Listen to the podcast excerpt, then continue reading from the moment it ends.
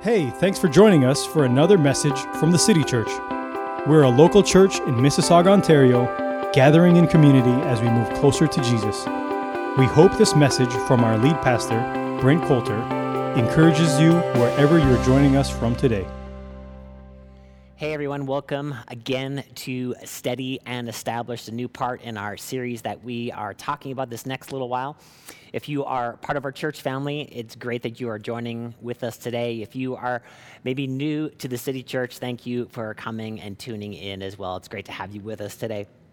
Um, I mentioned last week the reason that we're recording here at the church and the youth area is because I don't think that our dogs could actually go a half hour without barking in the background. Even if we locked them away, they'd be crying out from the other room where we imprisoned them.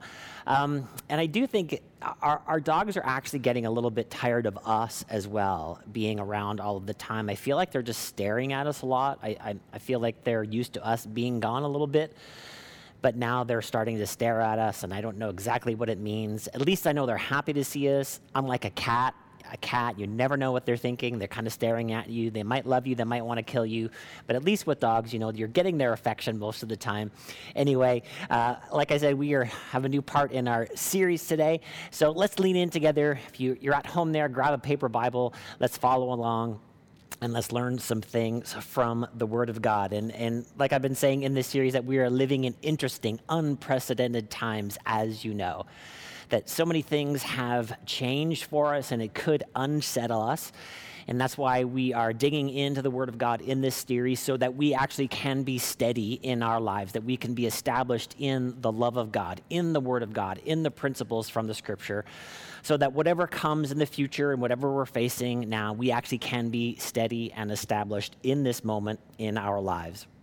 So if you've ever um, followed any history, you read any history, you know that the world has changed um, in so many different ways in the past, and you can learn from wars and how borders have changed and how countries have changed. And we are actually living in one of those historical moments that we'll look back at this time, five years down the road, 10 years down the road, and there will be so many changes that have taken place because of this moment that the world is changing around us. But in the midst of all of that change, once again, we can be established in the things of God.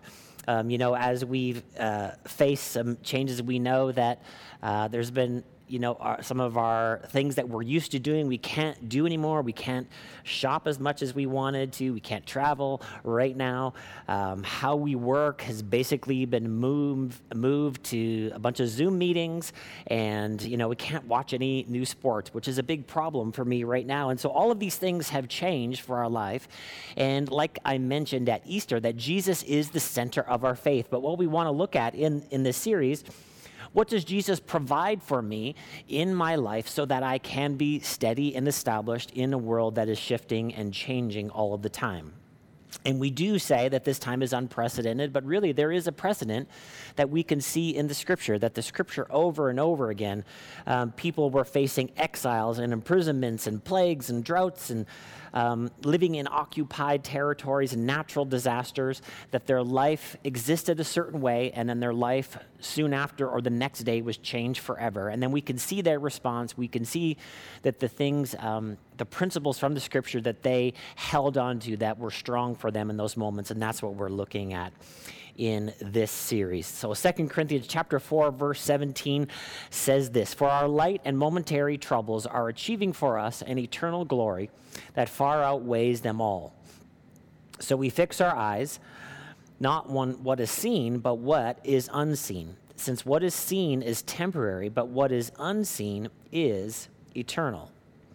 So the scripture has a, has a great thought for us that um, that what we see all around us is temporary. In other words, it is changeable, that the, the things that we see with our physical eyes, they are on a constant trajectory of change but there is unseen things that are eternal or those things that are steady and that's what we want to gather um, as we look through this gather some thoughts from the scripture and grab onto those unchangeable unseen eternal things because the temporary things are always changing. So, so we can't grab onto those because those are going to shift around. So we want to find those eternal principles from the scripture.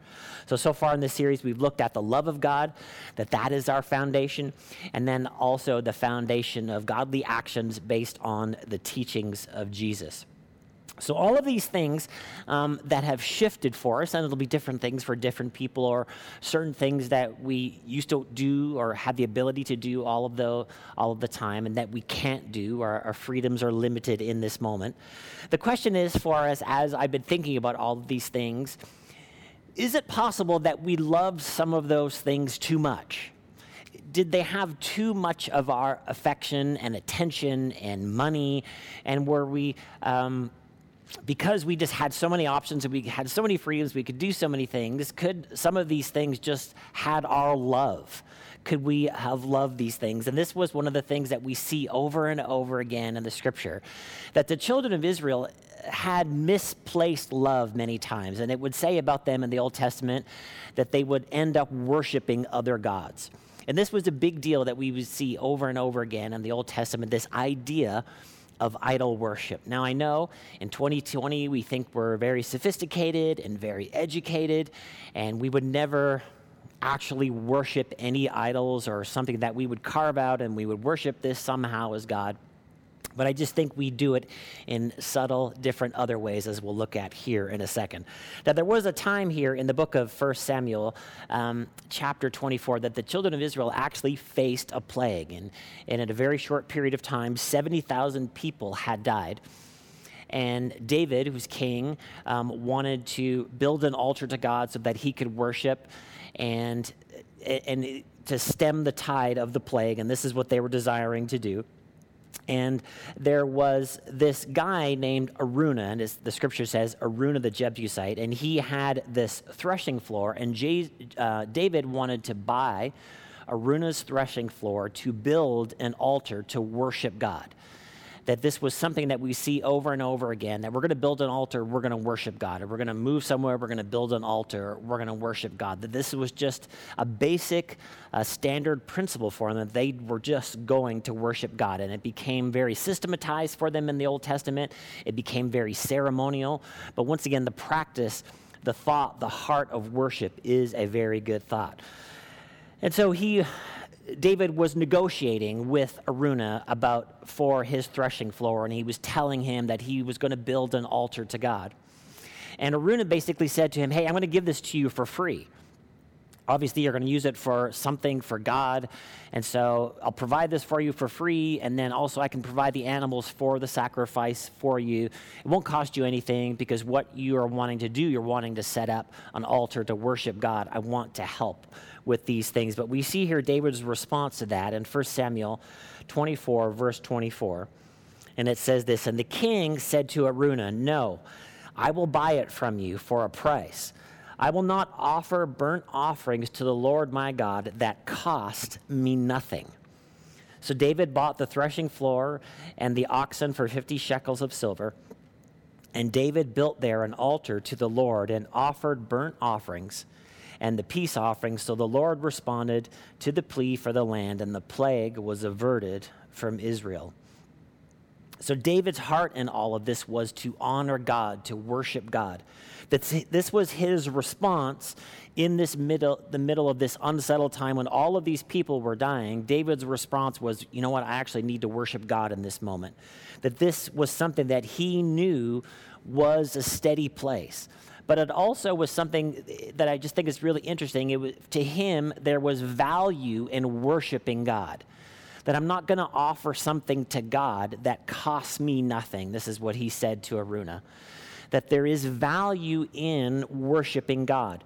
And worship is always something that we should turn to God with at the point of need, at the point of difficulty, at the point of struggle, that we should always be turning to worship God, to be honoring God in our lives. And like I said, the children of Israel, as you follow through the Old Testament, this was one of the struggles that they had. They would worship God for a while, and then it said they would follow after other gods, and then they would find themselves in a mess by worshiping created things or worshiping other gods, small g.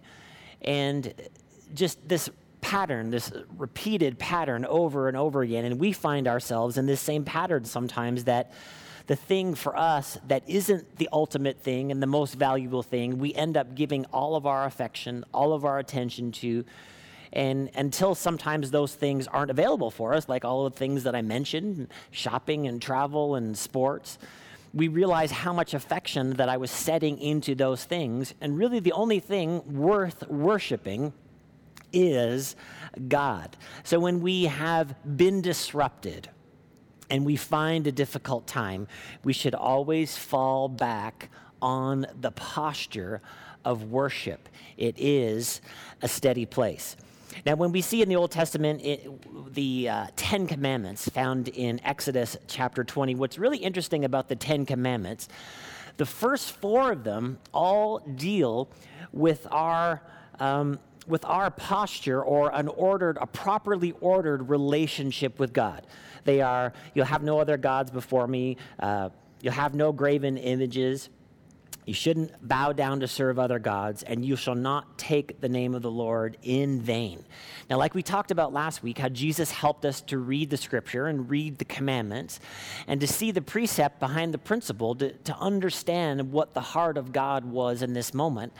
And what the idea is between these first four commandments, what the idea is embedded in here is we need to have a properly ordered relationship with God.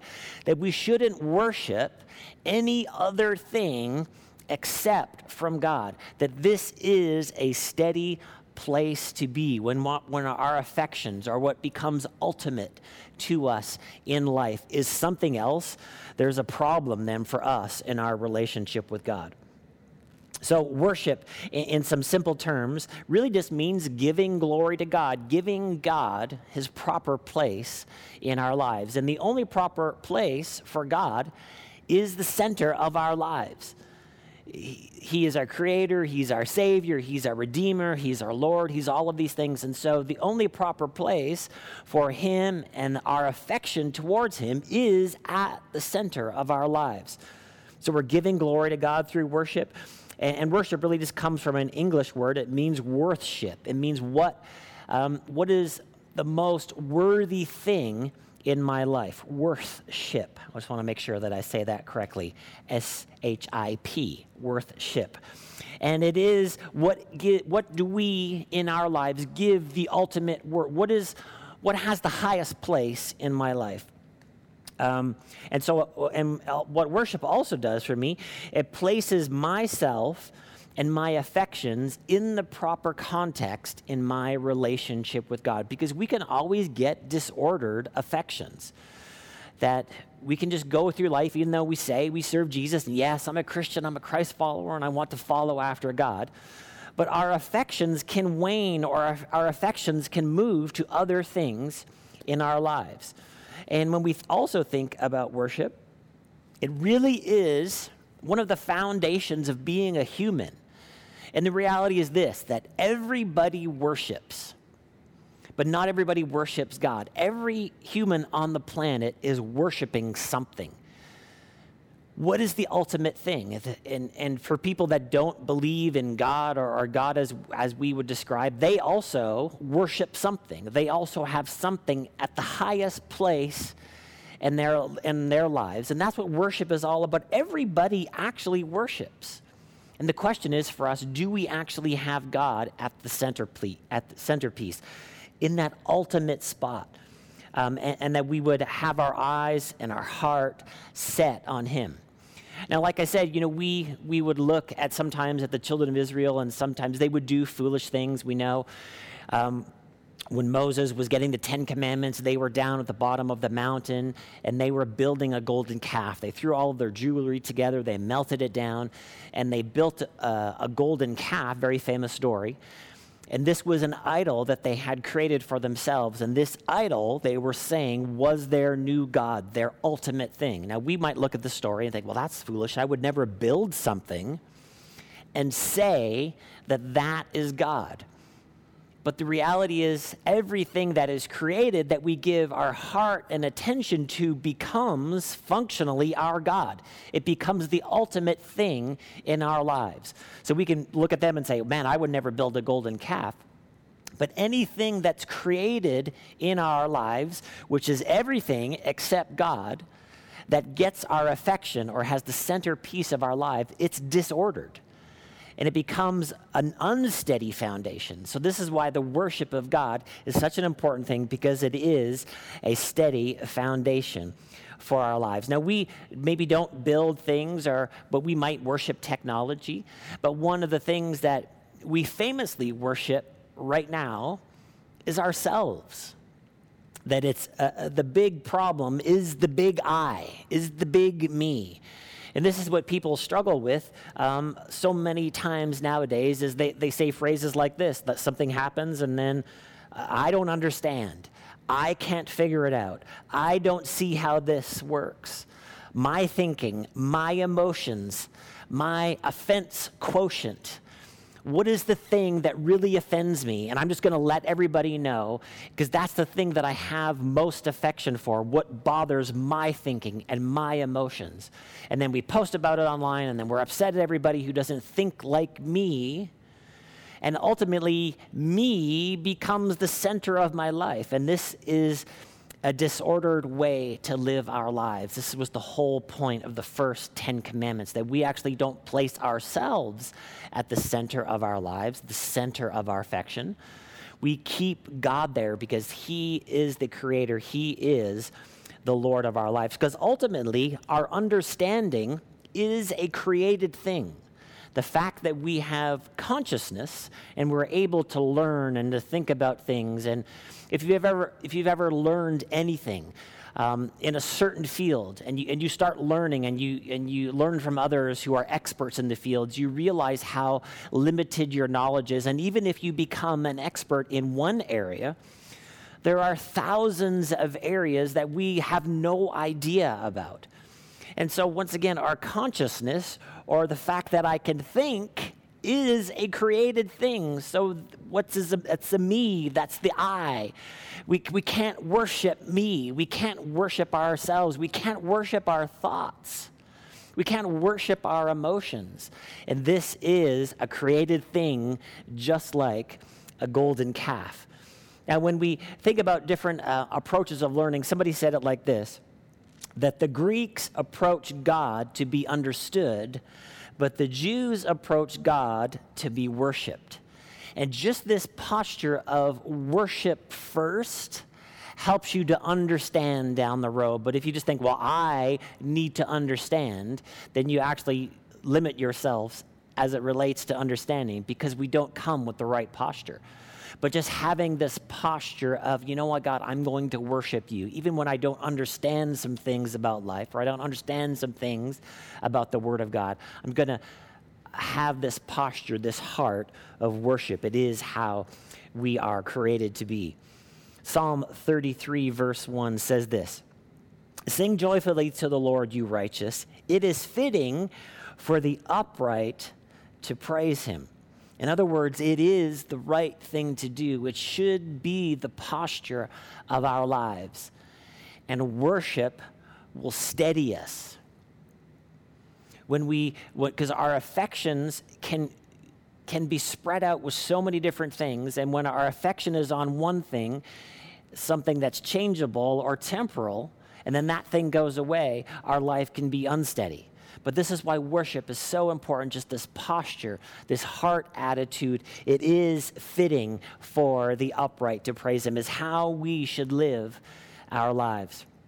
Jesus was asked the greatest commandment, very uh, famous inter, uh, interaction in the New Testament, talking about the Old Testament. He's, they, they wanted to get his opinion on the Old Testament.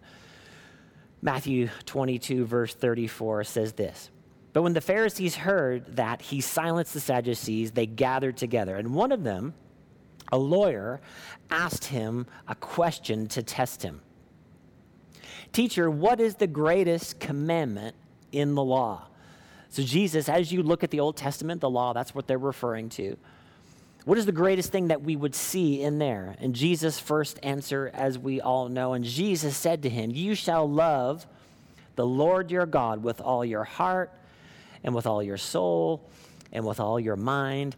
This is the great and first commandment. The second is like it that you shall love your neighbor as yourself. On these two commandments depend all the law and the prophets, which Jesus would be referring to as the whole of the Old Testament. Here's these two principles, these two ideas that we see continuously through the Old Covenant. What is it? Number one, you love God. And how do you love Him? You love the Lord your God with all your heart, with all your soul, with all your mind. Another one of the versions says, and then with all of your strength. So, in other words, all of who you are, this is the first and most important thing. And then from this place, we can love other people.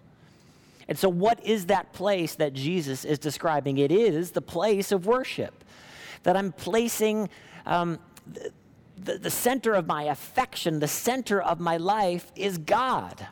He is the ultimate thing in my life, not what I think or not what I feel in this moment that I don't have my affection on, on anything, that the highest affection, the greatest affection of my life is only on God. I'm centering my life on Him, and this is a steady place.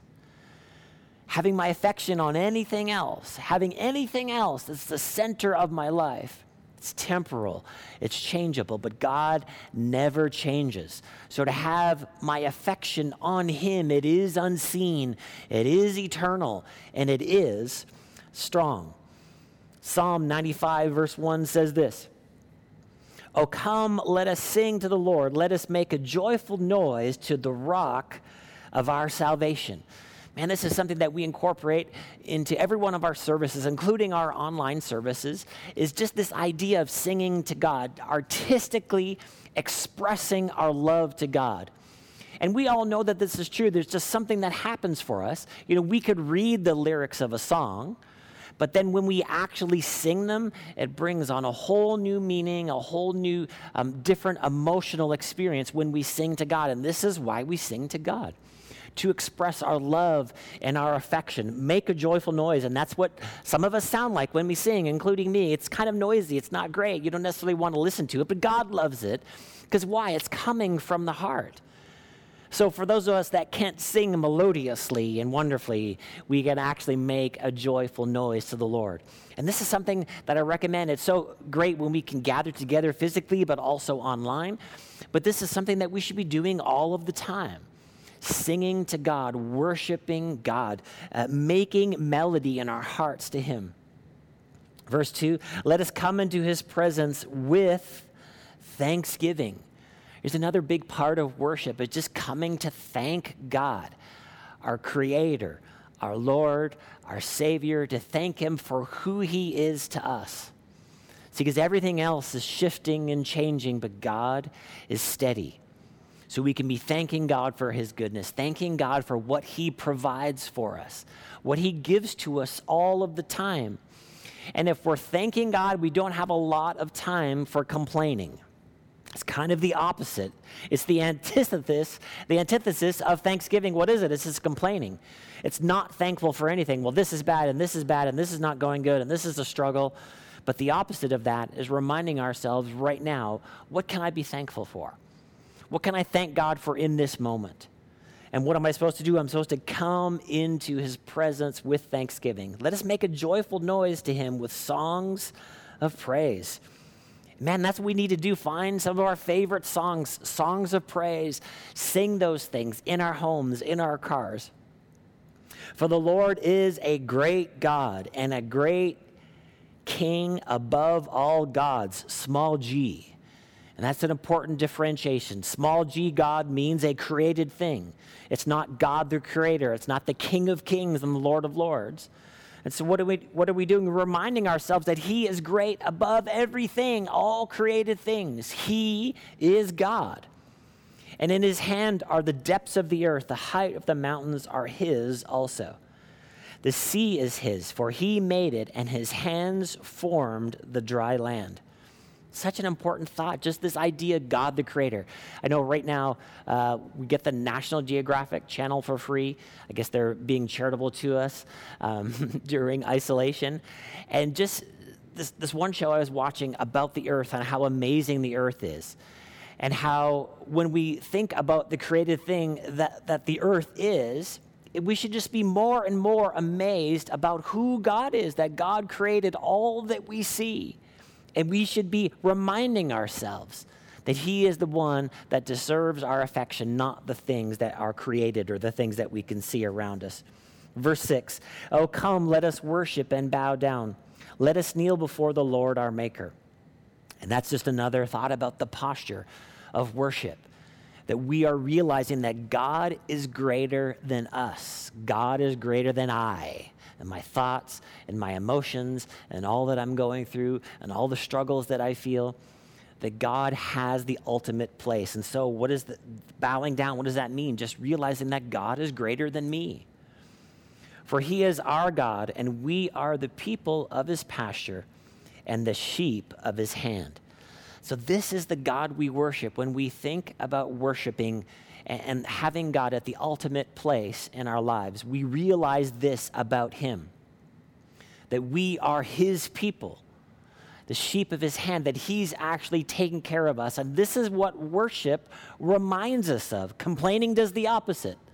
We think everything's bad and it's getting worse. But when we worship, we are reminding ourselves that this is who God is. We are the people of his pasture.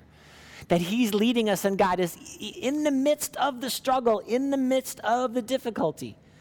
The sheep of his hand. And this is what we know from the scripture that God cares about his sheep. And worship reminds us of all of these things. Jesus had a conversation with um, the woman at the well in, in this very famous story there's a portion of the conversation that they get into that's all about worship. And she says this to Jesus. The woman said to him, Sir, I perceive that you are a prophet, after Jesus explained everything to her about her past. Our fathers worshiped on this mountain, but you say that in Jerusalem is the place where people ought to worship. So she's wanting to have some sort of discussion or some sort of um, debate about the exteriors of worship. We worship over here and we worship over here. And, and what is the best place or what is the, the best physical thing to do as it relates to worship? And people, you know, argue about this today worship styles what type of songs is it new songs is it choruses is it hymns how old does the song have to be or how new does the song have to be is it uh, the, the style that we use or the style some other churches use? And people want to debate and argue these things. But listen to what Jesus says. Verse 21 Jesus said to her, Woman, believe me, the hour is coming when neither on this mountain nor in Jerusalem will you worship the Father. You worship what you do not know. We worship what we know, for salvation is from the Jews. But the hour is coming and is now here when the true worshipers will worship the Father in spirit and in truth. For the Father is seeking such people to worship him. God is spirit, and those who worship him must worship in spirit and in truth. What does this mean? What is Jesus talking about? Because it's not these other things, it's not these physical, it's not this mountain, or it's not that mountain, or it's not this style. Jesus gets right down to the heart of the matter, and the heart of the matter is yours and my heart.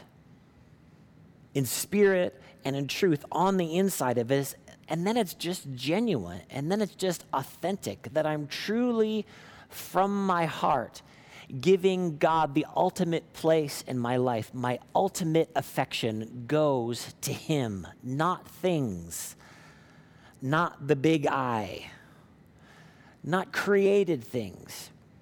That I'm honest and genuinely, authentically worshiping God, giving Him the ultimate part of my heart.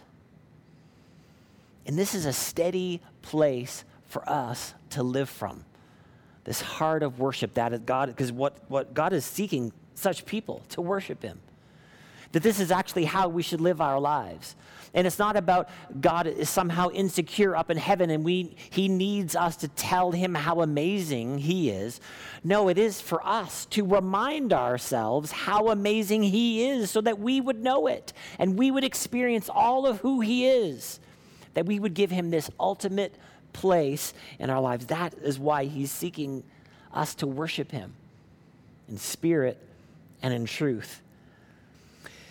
Man, this posture of worship is a place of salvation because we can come humbly to God, our Creator, our Lord, and our Savior, and we can say, God, I need all of who you are and what you have for me. And this is what the posture of worship does for us. It just sets us into this wonderful place where we can humbly receive all of who God is. It is a steady place to live from. Let's just pray today. God, we just love you today. God, and we center our affections on you. God, we love you so much. We want to worship you in spirit and in truth. We don't want to get bogged down on other things of the exterior. But we genuinely, from the heart today, we want to give you the first place in our lives, in our time, in our resources, in all that we are doing in our lives. God, we just love you so much today. We want to live from this steady place of worship, this place that you have called us to, that you are seeking after us, Lord, to worship you. So we just love you and we worship you today. We give you all the glory, God, in our lives. In Jesus' name we pray. Amen. Hey, if you are watching today and you have never taken a first step in your relationship with God, you know, this subject once again, this idea of humbly worshiping God is all about accepting who God is to us. And we invite you to take that first step today by making Jesus the Lord of your life, by calling God your Father, and humbly say, God, I need what you have for me. I, actually need to have a relationship with you. This is what you have called all of us to. So I'm going to pray a prayer today. And I invite you to pray along with me today if you feel like you've never done that for the very first time, or if you feel distant from God today, you feel like you were close to Him at one time, but you don't feel that anymore. I invite you to pray along with me to make this decision to follow Jesus. Let's just pray together. God, today I thank you for Jesus. I thank you that He lived a sinless life and He died on a cross and you raised him from the dead so that I could know you, so that I could be in a relationship with you. So, God, I come humbly today and I invite you to be at that first place, at that ultimate place of my affection.